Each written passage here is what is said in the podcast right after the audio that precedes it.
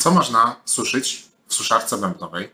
I czy w ogóle wielopieluchując dziecko można korzystać z suszarki bębnowej? Na te pytania postaram się odpowiedzieć w tym materiale. Ale zanim przejdę do tego tematu, chciałbym powiedzieć, że to jest doświadczenie wielu osób. To tak jak ze zmywarką, z odkurzaczem. Jeżeli e, zainwestujemy właśnie w dobrej jakości te sprzęty, to to podnosi rangę naszego życia. Nie musimy e, teraz w przypadku takiej zmywarki stać nad zlewem właśnie i zmywać tych brudnych naczyń, tylko właściwie jakieś 80-90% rzeczy, które są ubrudzone, wrzucamy do tej zmywarki i wyjmujemy czyste. Więc to naprawdę jest ogromna oszczędność czasu. Tak samo jest z suszarką bębnową. Jeżeli zainwestujemy w suszarkę bębnową, to ona sprawi, że jakieś 70, 80, czasami nawet 90% rzeczy, które posiadamy w domu, będziemy mogli dzięki temu suszyć dużo, dużo szybciej. Ale jak to się ma do pieluch wielorazowych? Ano w przypadku pieluch wielorazowych plusów jest jeszcze więcej. Mianowicie, po pierwsze, nasz stosik może być dużo, dużo mniejszy, bo pieluchy będą nam schły szybciej, nie będzie żadnego problemu z przestojami spowodowanymi tym, że pieluchy nadal suszą się na suszarce. Co spowoduje, że będziemy mieli więcej miejsca w domu, no bo nie będzie potrzeby tej suszarki e, takiej stacjonarnej, tradycyjnej rozwieszać tak często, czy tam rozkładać tak często, jak to ma miejsce w przypadku, kiedy tej suszarki bębnowej nie ma. Suszące się pranie w suszarce bębnowej nie powoduje dodatkowej wilgoci, która w trakcie e, właśnie suszenia tradycyjnego dużo, dużo wyższa. No bo mamy ten pojemnik, najczęściej to jest rozwiązane tak, że jest pojemnik po prostu na wodę takiej suszarce bębnowej i ten pojemnik od czasu do czasu opróżniamy. No i najważniejsza chyba, jedna z ważniejszych rzeczy to taka, że wkłady są puszyste i mięciutkie w porównaniu do tego, jak je suszymy tradycyjnie.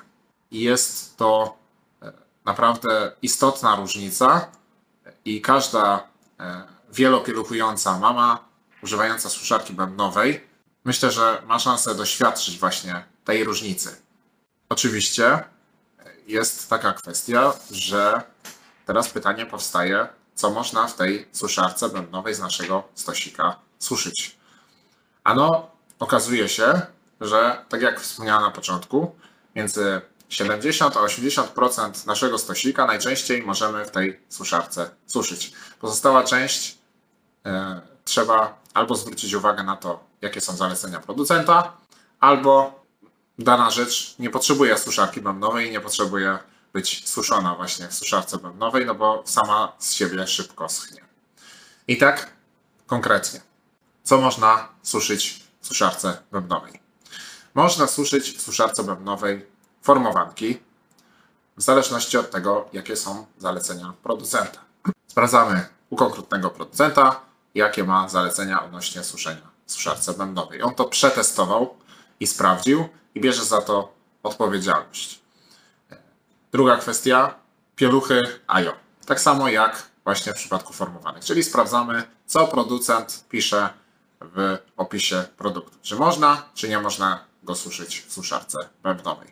W suszarce bębnowej możemy suszyć tetrę i wkłady, co właściwie można połączyć w jedno e, i mamy tak naprawdę te trzy rodzaje produktów, które możemy suszyć w suszarce bębnowej. Pozostałe rzeczy, takie jak kieszonki, otulacze, niektóre formowanki i niektóre ajo, musimy suszyć tradycyjnie. E, no tutaj tak naprawdę zależy nam na tym przede wszystkim, żeby te pieluchy nam służyły długo.